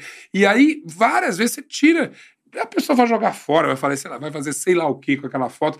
Mas é, é- é legal quando você viaja e percebe que às vezes você é o diferente. Uhum. Você é o, é o, o, o diferente. Eu vou dar um spoiler aqui, a minha coluna da Folha desse, desse, dessa quinta-feira chama-se O Invasor. E é sobre um, um, um- um, animal, que eu não vou contar o que é, que de repente começou a rondar a minha barraca. Eu estava na África e eu fiquei com medo. Eu fiquei com medo e falei, bom, o que, que vai acontecer aqui? O que, que vai ser? E depois eu comecei a pensar, quem é o invasor? Quem Né? tá na casa dele? Quem, tá na, é, quem, quem entrou na casa de quem, na verdade? Uhum. entende? É até um clichêzinho, mas é legal, porque nós, quando viajamos, o turista é um invasor. Então, Uhum. não é à toa que muita gente olha meio assim. Ai, vem aqui, sujeira, vai só comprar, não vai entender a minha cultura, vai comer um hambúrguer em vez de comer um, um prato típico. Uhum. Alguns de nós talvez merecemos essa, Uhum. mereçamos essa fama, entende? Porque são turistas que também não estão interessados em, nessa troca. Mas eu acredito que o turismo interessante é esse de você é, interagir, me se Uhum. misturar com as pessoas. É naturalizar o estranho e estranhar o natural. Esque- Na verdade, es- esquecer a palavra estranho. Exatamente. Exato. É tudo natural. Bom, eu gostei disso. Mas é esquecer. Fala, meu, Tá, então aqui não sou bem-vindo, o é feio pra mim. Bom, eu, de- eu detesto quando eu falo, ah, os franceses são assim. Ah, japonês é tudo assim. Argentina é assim. Aham. Não, não. Tem gente de, tudo quanto é jeito, em qualquer lugar do mundo. Tem gente interessante, tem gente chata, tem gente brilhante, tem gente linda, tem gente que você não acha bonita. E aí é, é- é- é tudo igual. Eu brinco. Ah, eu adoro quando diz assim, ah, tal lugar, só gente linda, não sei o que e tal. Eu falei, olha, é o seguinte existe uma curva da beleza mundial que é assim, gente muito feia mesmo, que a natureza não foi generosa, gente feia, mas que dá um jeito, gente normal, gente mais ou menos, gente bonita, gente bonitinha, gente bem bonita, Gisele. né? Essa curva existe na Índia, no Sri Lanka, eh, na África do Sul, no Quênia, na Polônia, em Portugal, no Brasil nem se fala. Tem, tem- tem beleza em tudo Uhum. quanto é lugar. E quem não é bonito nessa curva se faz bonito, Uhum. entende? Eu, eu, eu adoro. Adoro a gente falar assim. Ai, eu, eu tenho tanta raiva. Quando a pessoa tá viajando, fala, olha aquela ali, quando ela tá vestida esquisita, eu falei, esquisita. Ela dá olhar pra você e fala assim: que roupa é essa? Porque é ela que tá achando você super esquisita, né? Sobretudo em, em viagens, onde tem uma cultura forte. Na África, você vê muito isso. Na, na Índia, você vê, as mulheres usam sari para trabalhar, não é uma coisa de Bollywood exótica. É a roupa que elas usam o tempo todo. Ah, imagina, não tem, não tem erro. Aí, é, você fala, "Bom, mas talvez eu com esse jeans aqui, eu tô meio, meio deslocado, assim, entende? Né, Eu que não devia estar é, com essa roupa. Porque é natural, é, é- é muito bacana você se colocar no, no lugar de que é você que é o estranho, entende? Perspectiva, né? Perspectiva. Isso vale, novamente, vale também para o Brasil. Uhum. Porque a gente também fala, né, a gente, de da maneira mais estúpida, a gente começou a ter preconceito entre nós, Uhum. né? Teve pessoas horríveis que lançaram a- essa, essa possibilidade. Ela não é uma possibilidade, que lançaram esse absurdo. E a gente estranha, mas ele come assim, mas cuscuz no café da manhã, vou dar um cuscuz no café da manhã, viva o meu Nordeste, entende? que bota o cuscuz no café da manhã, maravilhoso. Mas tomar, tomar Uhum. esse, esse chimarrão aqui, você já tomaram chimarrão? Já também. Ah, pois é, né? Como é que você come? Uma versão com Guaraná. Mas nem assim. E mas no sul, cara, é- é- é- eu já vi em estúdio de TV, os caras botam o chimarrão ali do Sim, lado, é Na maravilhoso. praia, Na normal. praia, eles levam tudo. E isso é maravilhoso, não é? Ai, que esquisito esse pessoal de chimarrão. Não, que são incríveis. Todo mundo toma chimarrão, quem come cuscuz no café da manhã, quem come, é, é, é, sei lá, em vez de macaxeira, mandioca, é, quem come Belém do Pará, o Pará com aquela gastronomia maravilhosa, quem come maniçoba, que é uma folha de, de, de, de- de- Uhum. de mandioca amassada. Eu abraço o diferente. São todos bem-vindos, são todos super, assim, é, parte do que eu sou. Eu poderia ter nascido lá. É, nas- nós, você se acha muito especial que você nasceu no seu bairrozinho aí, porque todo mundo é igual a você? Agradeça ao destino. que Você podia ter nascido na linha entre a Palestina e Israel. E você era uma pessoa menor, porque você nasceu lá? O acaso não tem. Você nasce, você pode nascer literalmente em qualquer lugar. Uhum. Você olha do outro lado da fronteira e fala assim: ai, que horrível. O destino quis que você. E não tem nenhuma. é, não, não tem nenhuma escolha universal, planetas aliando, Deus que fala: você vai nascer numa família assim. Você teve a sorte ou a infelicidade de nascer nessa família. Então, se você teve a sorte, considere um monte de gente que não teve a, oportunidade de ser uma família tão abastada quanto a sua e, e- e- culturalmente não tão rica. Porque não é nem, de- nem, nem de dinheiro que eu estou falando, dinheiro é muito importante, De mas é acesso. de acesso. É, quantas pessoas que eu conheço incríveis que. é, que falam, cara, mas eu, eu nasci. Tereza Cristina, eu falando ontem com ela pro UOL, eu era cara, eu cresci com música nesse bairro, minha mãe era incrível, no colégio era incrível. Você fala, bom, Tereza Cristina certamente nasceu num palácio, mas ela fez o palácio onde ela é e hoje ela é a rainha das rainhas, entende? Isso é tão mais legal, né? É, é, eu admiro, porque ela tinha em volta dela uma mãe, uma família, e muitas vezes a própria curiosidade dela, porque você precisa ser curioso. Uhum. Né? Uhum. Eu, eu, eu, eu, quando vou falar em faculdade, eu falo, "Mas, ah, é que é chato a faculdade. Eu falei, bom, você está no lugar errado, você está aqui para você ser curioso, contestar o professor e tudo. Mas você tendo essa curiosidade, você vira uma artista brilhante, maravilhosa, como é a Tereza Cristina. E tantos outros aqui. Uhum. Né? Se eu começar a falar dos que. dos que. É, gente maravilhosa que eu conheci pelo Splash, pelo UOL, que eu faço essa entrevista toda semana lá. e que a gente vai de Baco Eixo do Blues, a Emicida, a, a Vanessa Camargo, maravilhosa, ma- a Tereza Cristina, a- a- a- Nossa, só esse ano eu entrevistei tanta gente incrível que... é, é, e todas, todas, todas, todas têm coisa legal para mostrar. Então, acho que essas são as principais dicas para uma boa viagem: curiosidade e disponibilidade. É curiosidade, é e disponibilidade. Ah, e- bom, energia sem dúvida, né? Tem que ter, né? Ah, descansa em casa. Descansa em casa, gente. Você tá lá. Quando é que eu. Eu não, eu não vou falar onde é que eu tô, mas quando é que eu vou estar de novo no meio do mato com um elefante rondando a minha cara? Sei lá, não é uma experiência que eu tenho toda hora. Eu amo que o Zeca tá dando cada vez mais spoiler. É, Mas eu não posso, eu não Mas é posso. Vocês vão saber já lá. Em comecinho de julho, é, todo mundo vai saber onde é que eu tô, eu vou contar, e podemos voltar aqui, eu conto Uhum. desses lugares. Mas são lugares maravilhosos. Eu, de vez em quando, assim, no, na minha rede social, eu dou um spoilerzinho, assim. Isso é maravilhoso, porque eu fiquei pensando que, pra mim, pelo menos, viagem é muito esse lugar de autoobservação. Porque como você é a única Mas é, constante, é. tudo mudou no Ai, teu entorno. isso. Você é a única É constante. isso, é. Você consegue É. entender as os caminhos que você sempre faz, os gatilhos, os preconceitos que você tem. Então é muito e, um e lugar de importantíssimo é você perceber que você, às vezes, indo no mesmo lugar que você já foi, você é uma pessoa diferente. Exato. né? É, eu certamente não sou o mochileiro que eu fui. E eu fui um Uhum. mochileiro muito curioso. Eu, é, eu fui para Bali, gente. Bali, aquele paraíso. Nessa época que eu larguei família, larguei Uhum. eh, eh, colégio, fa- faculdade, larguei tudo. Eu fui para Bali, fiquei três meses em Bali. Não tinha, não tinha puto, não tinha nem dinheiro. Ia lá, dançava, ia fazer aula de dança, aquelas cabecinhas tudo assim. Hum, comia o que tinha pra comer, ficava no, morava num bangalô, não sei o que e tal. E aí eu já voltei pra Bali, lua de mel, assim, com Uhum. num super hotel, não sei o que e tal. E você fala, que cara é esse? né? Sabe que outro dia, um ano atrás, eu escrevi um texto na, na coluna da Folha, muito que eu gostei muito. Eu fui para Buenos Aires assistir a um show muito específico. Tem uma banda, ninguém conhece, mas tomara que todo mundo comece a seguir eles, que são incríveis, chama El Robô Bajo El Agua, o, o robô embaixo d'água. É uma banda que é mais ou menos de 2006, 4, 6 ali, de um cara incrível chamado Nicola Nicolas Kramer. Enfim, que eu ouvia naquela época, aí esse cara sumiu. Sumiu, sei lá, foi morar em Barcelona, não- gravou acho que três ou quatro discos, sumiu. Eu adorava essa banda, nunca vi ao vivo. Sou um cara de música? Adoro. Quando foi 2021, eu, aí eles têm um Instagram, é claro. Pô, aí o robô volta pra fazer shows. Eu falei, não acredito.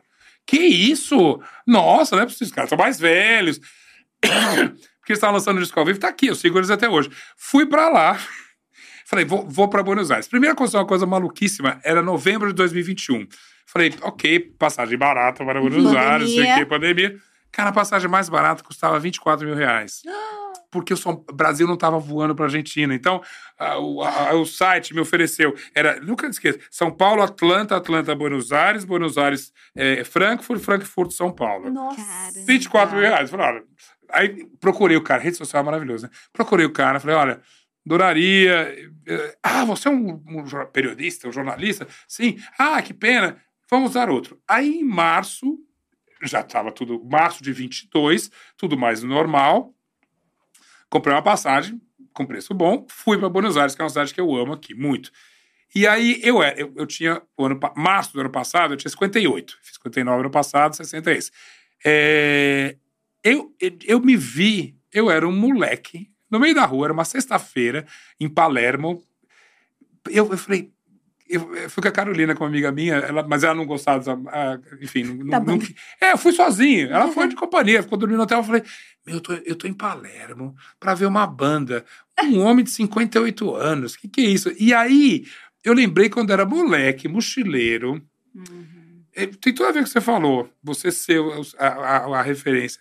É, e que eu fui para Londres. Londres, para quem gosta de música, meu, era Um epicentro. né, o epicentro alternativo. E nos anos 80, que é uma época de Smiths, de, de é, Sioux, de The Cure, essas coisas, New Order, essas coisas incríveis, eu falava, não acredito. E eu ia, eu não tinha, não tinha dinheiro naquela época, eu não tinha dinheiro para comprar um. eu- era um show por semana, E olha lá. Libra, né? É, porque a Libra sempre, é, sempre é, nunca vi a Libra barata. Também. Nunca. E aí eu fiz um texto super legal falando.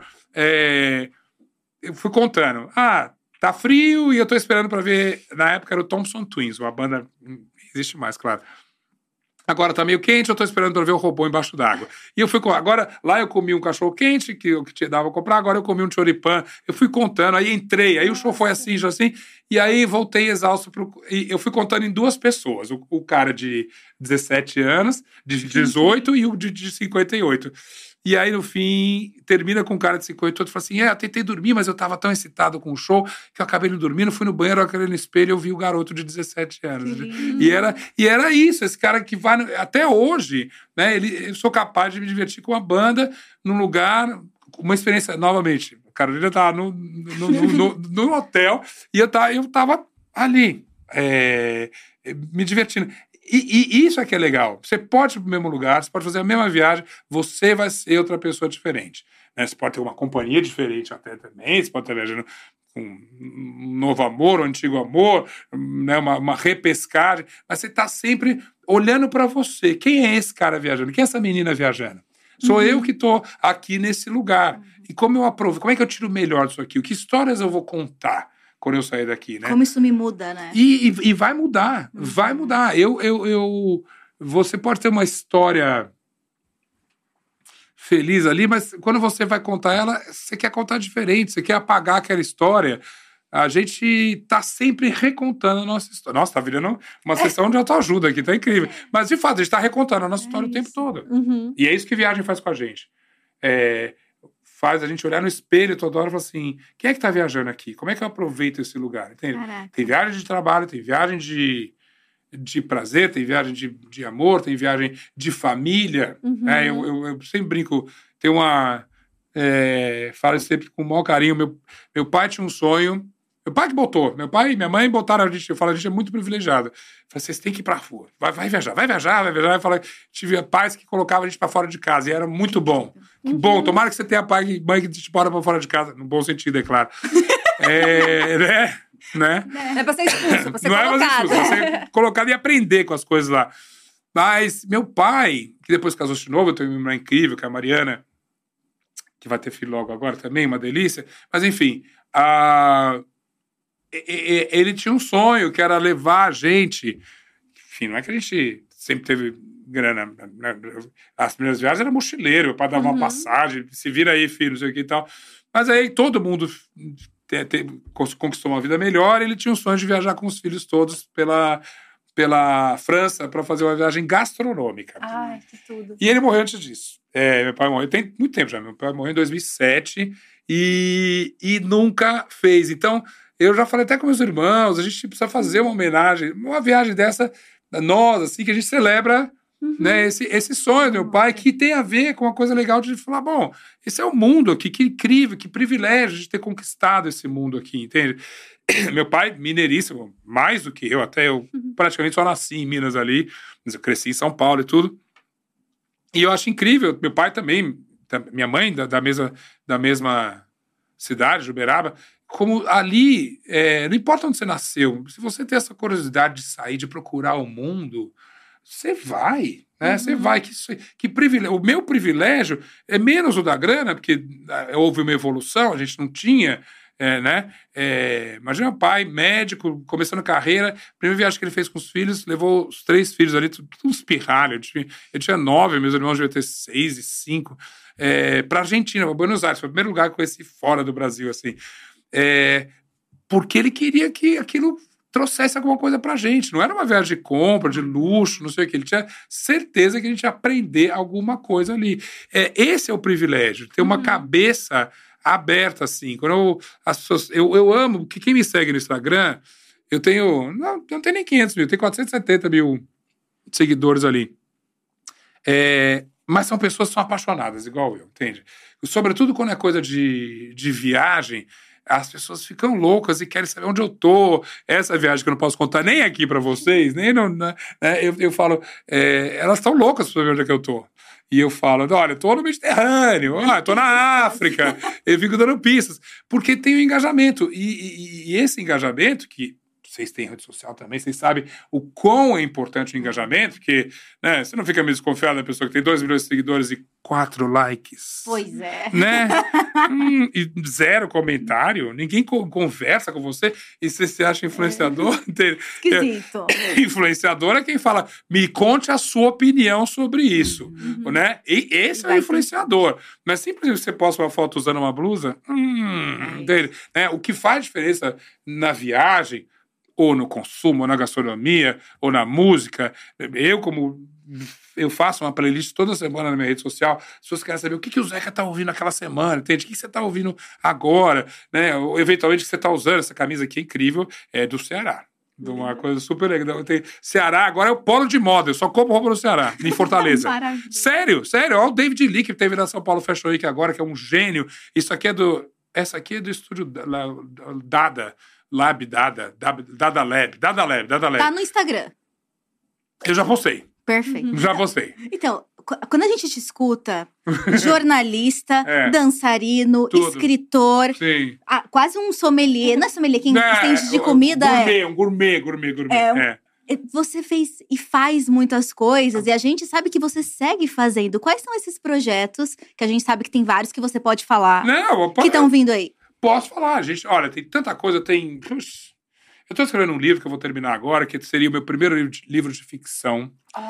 É, eu sempre fiz, fiz livros de reportagem, biografia da Elza Nossa, Soares, isso aqui e tal. Mas eu resolvi. Eu fiz um livro de contos durante a pandemia, que foi bem legal, chamava Quase Normal, que era um pouco olhando Uhum. para aquelas coisas esquisitas que né, a gente achava que tinha uma vida normal, só que não era. Novo normal, né? Festa de Zoom. Festa de Zoom. Fala sério. A gente passou um pano, né? Para Os fenômenos. Você quer esquecer, mas tem, um- tem um conto que era festa de Zoom e tal. E aí eu falei, bom, agora eu vou escrever um livro. E aí, claro, você não escreve um livro numa sentada, né? Você tem que. É, eu tô- tem dois anos que eu tô com a história na cabeça e eu espero terminar ele até o meio desse ano. Eu sei, já estamos no meio do ano, mas eh, vai Sem terminar. pressão. Sem pressão. a, a Band me convidou para fazer um projeto que a gente está vendo ainda, que é um programa diário, mas eu ainda não estou nesse projeto oficialmente. Hum, Está desenvolvendo, mas é uma coisa que se rolar, vai rolar no segundo semestre. Pode ser que saia. Não é que eu não posso contar, eu não tenho o que contar. não tenho, não tive. Pegou, pe- pe- meus colegas da Band, vocês me viram na Band quando? As, as duas últimas semanas? Não, não fui. Então não, não tenho ainda. A gente trocou umas ideias de zap e, e tá rolando. Ah, eu tenho é, dois projetos, três de streaming, assim, que estão devagarinho, né? Então, dois trabalhos de ficção, um tem a ver com música, é, outro tem a ver com. O outro é meio um derivado desse livro que eu estou escrevendo, é uma história que ele, ela vai existir no livro, que é uma história sobre a vida noturna de São Paulo nos anos 70. Ninguém era nascido, nem eu. Não, eu era já. Mas eu não tenho, eu não vivi, era criança. Mas era nos 70, criança. era criança, mas eu vi tanta coisa, eu falei, vou escrever sobre isso. E um documentário também sobre o Brasil nos anos 90, assim, super Caramba. legal, que também pode estar rolando e tal. Então, mas tudo isso paralelo. Eu estreio agora em julho um podcast também super legal, que são cinco músicas para você ouvir todo dia. Que delícia. De segunda a sexta, é, você, eu, eu- eu comento, né? Olha, essa música é legal por causa disso, essa me lembra aquela, é, tal. É, e aí, ah, e- o podcast, na verdade, 15, 20 minutos, não, não é a, o- a playlist. Se você gostou dessas músicas, vai ouvir o playlist e o playlist vai estar nas plataformas, né? Mas é uma coisa tipo, vocês já viram isso? A, a Folha faz, o New York Times faz, os jornais falam, bom, você não pode sair de casa sem, sem ler essas notícias. Uhum. Eu vou falar, você não pode sair de casa sem ouvir essas músicas. músicas. É sempre um mix sensacional. bacana. É um, é um flashback, é uma música brasileira, é uma música de sucesso, é uma música que ninguém conhece, que, é, né, que eu vou pegar um cantor da Tailândia, que é bacana, e, e é uma música geralmente inesperada. Então, e, porque, é, é, o que eu falei de país é muito, tem muito a ver com a própria música. Você fala, Ai, não, não gosto desse tipo de música. Como não gosta? Você já ouviu? Uhum. Você já ouviu? Né? É, não gosta da comida, mas você já experimentou? Né? Como assim, entende? Então tem uma coisa de você falar. Eu, eu, eu, eu, eu- me jogo tanto em, em, em gêneros musicais, eu descubro cada coisa. né? Eu meu, meu, meu, meu gosto não congelou nos anos 80, que foi eu- eu- quando eu aprendi a ouvir música. Eu, eu, eu amo. é, Bruno Berli, eu amo Dargs. Dargs é um cara, um, um DJ produtor que agora faz a melhor música que existe aqui, já Dargs, D-A-R-G-Z. Tem um indiano chamado Hit Vits, que eu descobri esse ano, que é maravilhoso. Ouçam Hit Vits, R-I-T-V-I-Z. Todas as músicas, ouve o disco inteiro, é, que chama Mimi, Mimi, que é, é mamãe em, em hindu, ou talvez numa, numa, outra língua da Índia. Então eu, eu, eu, eu gostaria de convidar, assim como você fala, olha, vai para Luang, para Bang, que você vai ter uma viagem incrível, inesperada. Fala, olha, escuta isso aqui. Não, não, não, mas eu não gosto. Não, não, escuta só um pedacinho. Se você gostar, vai na playlist e escuta ela inteira. Porque eu, eu acho que a gente escuta pouca música, porque eu tô numa rádio, imagina, a gente toca música pra caramba, mas a gente ainda ouve pouco. E bem ou mal, a gente a gente ouve as mesmas coisas, né? uhum. né? E que é normal, a gente tem nossos ídolos, a gente gosta daquele coisa. Se o teu ídolo, a tua, tua grande cantora, cantora da tua vida, canta uma música que você não está meio diferente, você fala, ah, tá esquisitona, por que, que ela gravou isso? Se entregue, da mesma maneira uhum. como se entrega para um país, para uma cultura, para um prato, para uma religião diferente, a música é diferente. Então, esse é, assim, meu projeto que eu mais. Todos esses eu estou animado. Se rolar uma coisa na Band, eu vou ficar uhum. feliz.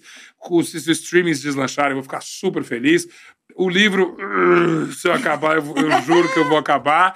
É, mas esse, esse podcast é, é eu. Ninguém, uhum. ninguém me convidou para fazer. Eu fiz. É uma, eu gosto de música. Eu quero apresentar artistas que as pessoas não conheçam. Isso é muito legal, porque dá pra perceber que a paixão é uma das coisas que move o teu trabalho, ah, né? Nossa, eu tava. Eu, eu faço porque você vê o. Extremamente apaixonado pelas muito. coisas que faz e que fala, assim. E aí eu tô achando muito curioso como você tá de novo falando sobre música, que é uma coisa que vem lá ah, do início da carreira. Mas é o que amarra tudo. E é sensacional isso. Porque eu fico pensando, talvez esse seja o grande segredo, para além de todo o talento, essa disponibilidade e essa hum. paixão para você ter é, projetos tão. Diferentes, assim. Diferentes. É. E de sucesso, né? Sempre. Passa tudo pela música. Você tem, olha, eu eu, eu tinha um programa na, na rádio é, Play, que era uma aventura da Band ali, do, do, do, do, grupo da Band. Nem tem mais. A Band durou, a Play durou dois anos e pouco, que esse programa eu tive dois anos e meio. E, e eu falava, nossa, eu tenho que. A, a, Play era uma rádio curiosa que tocava músicas que eram só sucesso, coisas que já foram sucesso. Uhum. Dificilmente você ter uma música mais atual lá. Uhum. Mas é sucesso de tudo quanto é época. E eu tenho seis décadas, vamos dizer assim, de, de, de, sucesso. E que delícia você. E aí eu escolhia temas. Então, por exemplo, teve um, sei lá, um, um verão que estava chuvoso, e eu falei, ah, vamos fazer músicas que falam de chuva e de sol. Olha a doideira. Aí pegava Beatles, aí eu pegava Rita Lee, e aí eu pegava é, é, é, Banda do Mar, e aí eu pegava é, Marília Mendonça, e misturava tudo. Era uma delícia, porque, cara, você se limitar a um gênero musical, a um tipo de cantor, a uma época, é muito, é muito pouco. É muito uhum. pequeno. Você não tem tanta coisa incrível. É como se falar, ah, não fazem mais filmes como antigamente, a novela, não gosto mais. Tem, ah, vá na fé, uma novela incrível com ressalvas, né? Mas é, é, é, você tem programas que estão acontecendo que são super legais, você tem artistas aparecendo, o, o, o, o, Tiago Pantaleão, que é um cara incrível, que eu adoro, é, uma Marina Cena da vida, tanta gente jovem aparecendo, ou, né, que, que, você fala, não é possível, eu não posso me fechar para essas coisas todas. E, e esse é o combustível mesmo, é isso que vai me dar uma um gás. Eu falo, quando eu escuto uma música nova, eu fico doido. Eu falo, nossa, que isso? E eu quero pôr pra todo mundo. Eu, eu, eu boto de trilha dos meus stories, é, sei lá se a pessoa Você vai. é fã de tudo, né, Zeca? É, muitos amores nessa Muitos vida. amores, muitos amores. Então tem que, mas você tem que ser aberto para esses amores. Hum, entende? Você, tudo um apaixonado. Você tem que ser apaixonado. Eu falei, você sabe que eu falei ali no evento de é, energia renovável de turismo sustentável. Incrível No segundo dia, eu falei: olha, vou falar uma coisa para vocês. Parece que eu estou fugindo do assunto aqui, mas estou vendo vocês. Você tem um, essa cacica maravilhosa, essa menina que foi é, uma menina incrível, Bárbara, esqueci o seu sobrenome. Mas ela falou: ah, eu era, tinha 16 anos, eu estava dentro de um navio do Greenpeace. É, era uma, menina incrível, já ela tem 30 e poucos anos. Assim. Falei, e você sabe o que vocês têm em comum? Paixão. Uhum. E, e aí, paixão, realmente você pode ouvir uma palestra sobre física quântica. Se a pessoa for apaixonada, Se, cara faz muito sentido. Apaixonada. Olha, vou dar um exemplo. Tar. Vocês viram esse filme? Concorreu ao Oscar, aquele com a Kate... Não, Kate. Com a Kate Blanchett, justamente, concorreu ao Oscar. Tara é sobre um maestro, uma música. Eu gosto de música clássica também, mas eu não sou um super apaixonado. Uhum. E aí ela tá dando uma aula sobre bar. Bar, bar, Bach, como vocês quiserem. E eu falei, nossa, eu fiquei ouvindo. Era uma cena longuíssima, dura quase 20 minutos. Uma cena só. E eu tava assim, nossa, nossa, conte mais. Por quê? Ela, Porque era uma É atriz interpretando uma, uma personagem. Mas essa, primeiro que ela é uma atriz maravilhosa, Kate Blanchett, Blanchett não tem pra ninguém. E ela faz um personagem com uma paixão, assim, doida, né? Maravilhosa. E você fala, eu vou em qualquer, eu entro em qualquer barco, né? Ge- falar em qualquer barco. Cara, eu tava lá, na África agora, numa canoinha. E dava um pouco de medo, que era realmente uma canoinha muito simples, um, um meio antigo de, de, de locomoção, é claro, nos igarapézinhos ali, crocodilo ali direto. Oh, Brincando. Brincando. Falei, Isso aqui vai cair, não sei o que e tal. E de repente, o cara que tava remando começa a me contar a história dele lá. Você esquece o crocodilo. Você esquece que você vai virar naquele barco. Não vai, na verdade, porque o cara tem só a vida dele de experiência para remar ali. Mas você fica totalmente Imerso naquilo. imerso. Boa, por quê? Porque o cara tá falando com paixão. É tudo isso. Ele tá falando da vida dele, da- de- de- dele, como ele, ele, ele, ele cresceu com aqueles bichos, ele, ele sabe o que que é aquela canoa, ele gostaria de ter um carro, mas ele tem que trazer outras maneiras. Né? Eu, eu detesto glamorização de, de- de Uhum, pobreza. pobreza, não. O ideal, ele fala, eu adoraria ter uma. Um, um- um- eles falam. eles usam uma expressão para 4x4. Agora não vou lembrar. Mas ele queria ter um 4x4, porque se a mãe dele tá passando mal, ele vai direto, resolve no, no hospital. É, mas ele entende que ele agora ele não pode ter, mas ele espera ter, mas enquanto isso ele tem a canoa, e a canoa já é bacana. Eu, assim. Aí de repente ele fala assim: tá vendo o crocodilo? Eu falo, ah, Tá interessante. aí, tá aí. tá ali, interessante. Mas na hora você fica imer- imerso, você fala em imersão. Né? Uhum. A gente, cá entre nós, nós estamos. Eu tenho mais 15 minutos de conversa, mas a gente tá numa imersão aqui, Uhum. numa conversa bacana, nessa viagem aqui, que é ótima, que a gente tem diálogo. Isso Já que é quero mudar minha vida agora. Eu já tô. Não, não sou Tô. coach de ninguém, pelo amor de Deus. Não, Zeca. não, não, não. Coach não, não, não. O Zeca, aí eu vou me jogando no meio da mata, porque o Zeca Camargo. Não, não, não, não, não. Coach não sou de ninguém. Eu sou talvez um bom guia de viagem. Um- Via- Viajar Pô, comigo com é legal. certeza. Eu vou te levar nos lugares legais. Eu queria aproveitar esses 15 minutos que a gente tem pra falar de mais uma grande viagem que você fez, que foi uma viagem de trazer a gente e fazer a gente torcer por pessoas comendo olho de cabra. Ah, limite. realmente. Cara, olha, Foi uma das coisas mais bastidores. loucas. cara, eu gente. amo. Eu, eu tenho um orgulho de ter feito no Limite por tantos motivos. Primeiro que é um programa que foi meio inventado. Ele é um formato que existia. Mas a gente não tinha visto. O primeiro no Limite era eu, Boninho, Luizinho, os três diretores ali, e o Álvaro, Pereira Júnior, claro. Falei, como é que faz? Não, junta equipe, tira três. É? Mas eles não vão comer nada? A gente não dá um, um reforço, um mínimo? É, aí, cara, e a gente inventou aquele programa. Depois, o limite que você vê até hoje, eu acho que tem um, Uhum. um que vem aí agora, tipo. é, acho que julho, mês que vem, acho que tem um. Spoiler. Mais um. Não, não, né? Não estou trabalhando ele, não. Mas eu ouvi dizer que o, o Fernando Fernandes, que é incrível como apresentador, vai ter mais uma versão.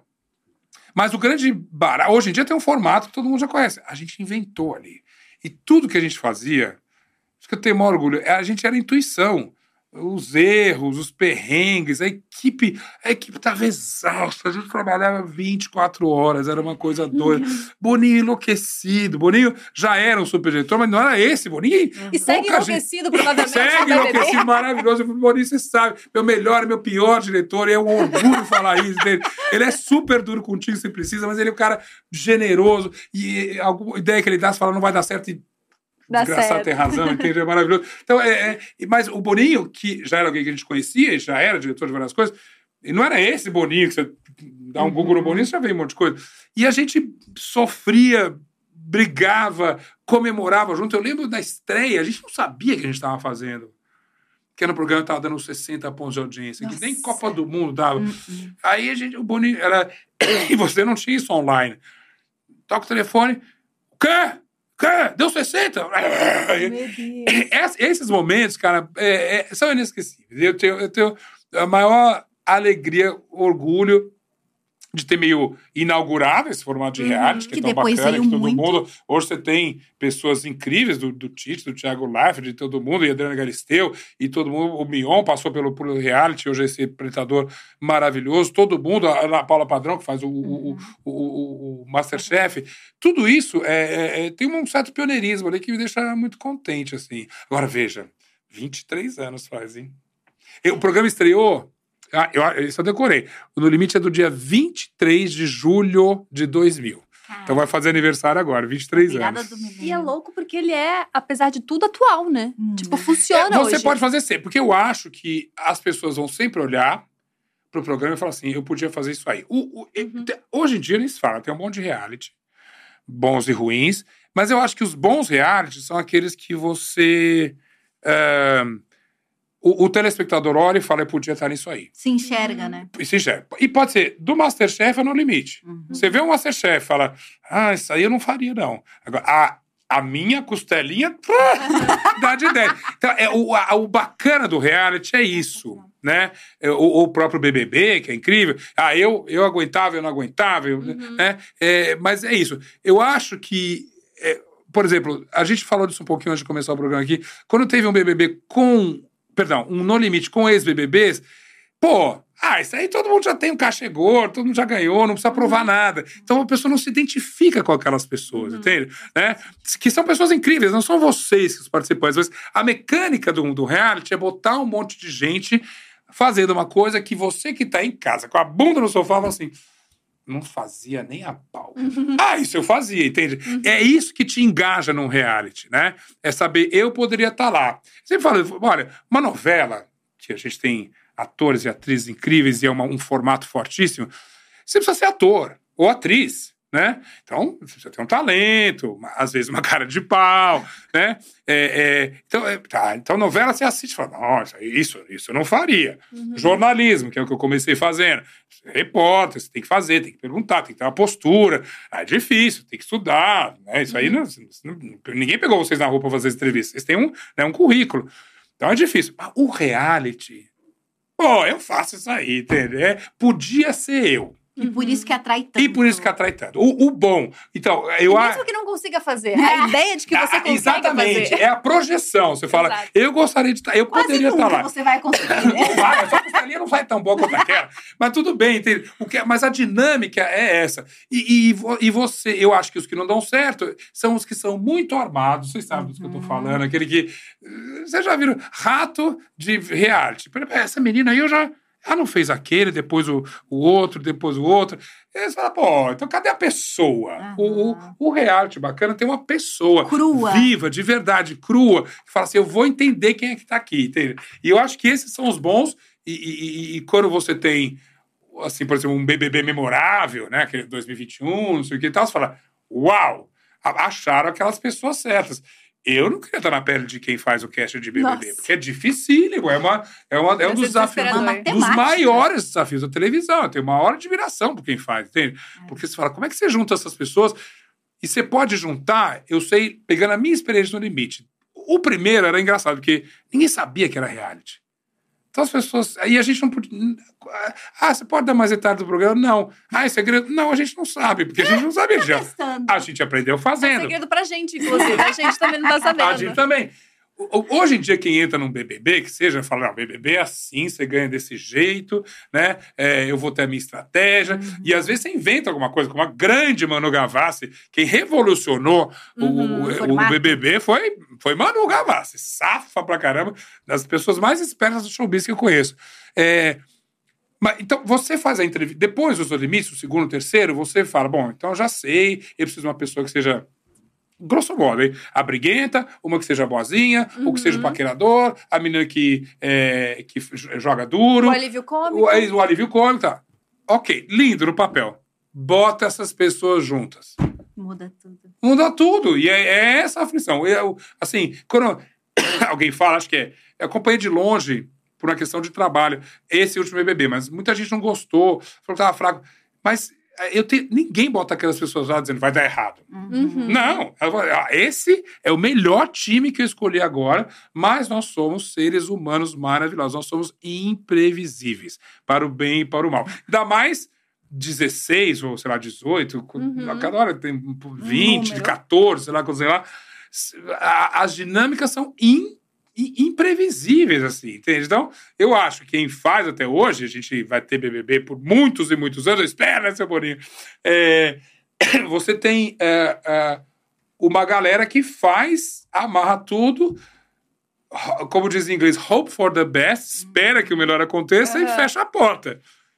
E O que deixa, e deixa rolar. Mas, e, e- e- e podem vir, eu tenho certeza, programas ainda melhores do que vão, porque se a Manu mudou o paradigma, e esse paradigma agora eu acho é uma camisa de força pro, pro, pro bebê, e é, né? As É, pessoas tentam replicar o que deu certo. Pois é, e não e, dá vi- certo. e não dá certo. Eu acho que alguém vai chegar uma outra Manu aí, né? Alguém, né? Fazer é, uma coisa ou outra agora. uma coisa ou outra. Já tem agora, quando a gente tá falando, tem alguém pensando, bom, se eu entrar no BBB, minha estratégia vai ser essa aqui e tal. Uhum. Ou a própria equipe do BBB tá pensando em maneiras de não cansar, de fazer diferente, essa coisa toda. Então, eu, eu cara, vocês me viram, vocês já me conhecem agora até melhor. Eu sou otimista. As pessoas- a gente trabalha para deixar as pessoas mais espertas, mais interessantes, mais iluminadas. É o contrário. Eu qualquer informação, programa, podcast, é, é, é, é, é, YouTube que eu falo, isso tá deixando, isso é feito para deixar a pessoa mais burra, mais ignorante, mais preconceituosa. Tô fora, tô fora. Faz- eu- já, claro que eu já gostava de vocês, mas vir aqui significa, opa, isso aqui é um espaço de trabalho, ideias bacanas, positivas. A gente viaja, a gente quer que você que está assistindo a gente se torne uma pessoa mais legal, entende? Se inspire. Que já tem um monte de merda no mundo. Você vai espalhar, pelo contrário, né? Então, só que isso é uma luta infinita, a gente tem que fazer sempre. Então, eu trabalho com entretenimento. No entretenimento, você tem condição de mostrar gente incrível, gente talentosa, gente que se supera, é, é- é- são espo- é, esportistas, é, é atletas maravilhosos, cantores, cantoras, entrevistadores, gente, basicamente, né? Que a gente volta pro negócio da viagem. Eu vou viajar sempre para conhecer gente. Que É. baita filosofia, né? É, melhor. É, o que eu- Do mundo. é, e eu espero que alguém me, troco, me, me contrarie, porque, né, para me provocar, porque eu gosto de ser provocado também. É, você trabalha com o quê? Eu trabalho com pessoas. É, Eu trabalho com pessoas, é, é, isso é, é maravilhoso. Mas, olha, é, meu pai era médico, é, e eu, qu- quanto, quantos eu, eu ouvi as pessoas falando, é, você não está curando doença, você está trabalhando com pessoas. Isso é muito legal, entende? É, é, isso faz total diferença, seja no médico, seja no Uhum. dentista, seja no jornalista, você não está falando com uma celebridade ou com um bandido, você está contando uma história que às vezes muda a vida do entrevistado, mas também muda a vida de quem está assistindo. Uma das coisas mais incríveis que eu aprendi mesmo no Fantástico é que você, sobretudo o Fantástico, você tem um podcast, tem 400 pessoas que ouvem, beleza, o seu impacto é pequeno. Mas quando você tem o Fantástico, Fantástico é um, é um gatilho maravilhoso, nem gosto dessa palavra, mas é uma alavanca, melhor dizendo, maravilhoso. É óbvio que você vai piscar no Fantástico, a pessoa piscou. Tudo que você coloca no Fantástico tem uma repercussão. Então você não pode desperdiçar esse, gatilho com uma bobagem. As matérias estão no Fantástico, é, era- até hoje, era quando eu fiz, é até hoje que é feito por gente que eu admiro do mesmo jeito, é, tem que tá, tem que mexer com a vida das pessoas, tem que criar impacto na vida das pessoas, entende?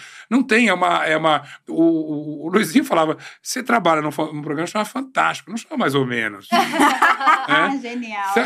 Para reportagem daqui, ela, ela, ela é né, da, Fantástica. da fantástica, da estratosfera, entende? Esse nome abençoado. Então, ao, ao, ao falar com as pessoas, ao falar, você que está ouvindo a gente, essas, vocês fazem uma coisa incrível. Vamos trabalhar com energia boa, gente. É- é- é- eu não sou guru de ninguém, pelo contrário, não sou guru, não sou paz e amor, não sei o que tal.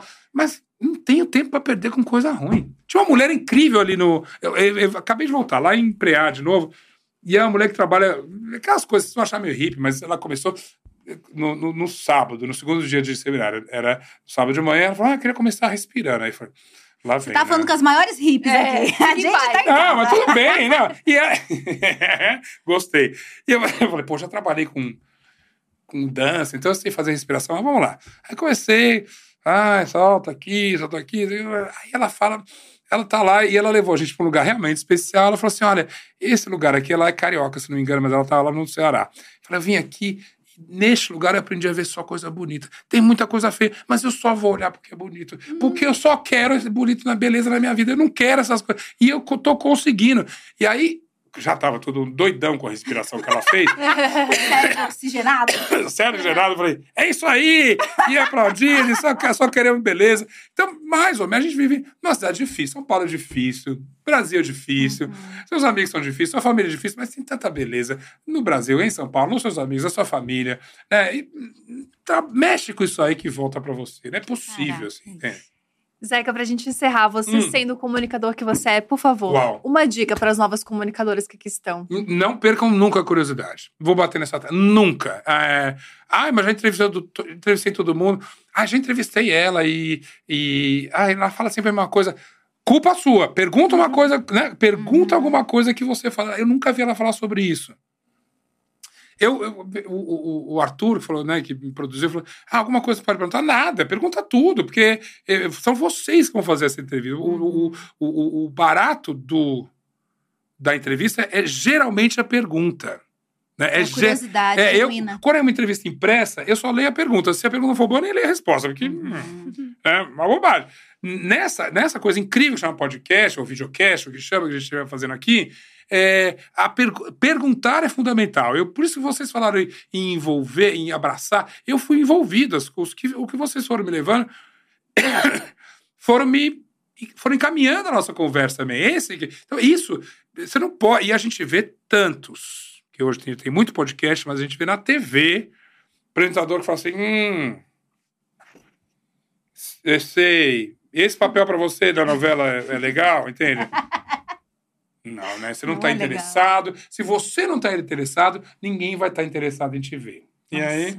Então, uma dica: Se interesse pelas seja pessoas. curioso, seja curioso com as pessoas e com as coisas do mundo. Perfeito. É um mundo incrível. Ó, eu, eu roubei meia hora delas. Eu tenho um compromisso às duas, eu tenho que chegar lá. Então, vem de novo certo. aqui, a gente fala mais Por bobagem. favor, vai ser Vamos um depois. prazer. Parte 2 agora. É, eu, eu tenho que deixar parte 1. Zeca, muito obrigada. Tá. Estou extremamente emocionada, porque assim, acompanho muito o teu trabalho há muito tempo. E antes de eu conseguir viajar o mundo e conhecer o mundo pelas minhas próprias pernas, eu É. conheci pelos teus olhos. Então, muito obrigada por tudo que você fez. Tá vendo? Eu já tô influenciando Sou muito, sou muito voltar. Inspirada. Não me faz chorar.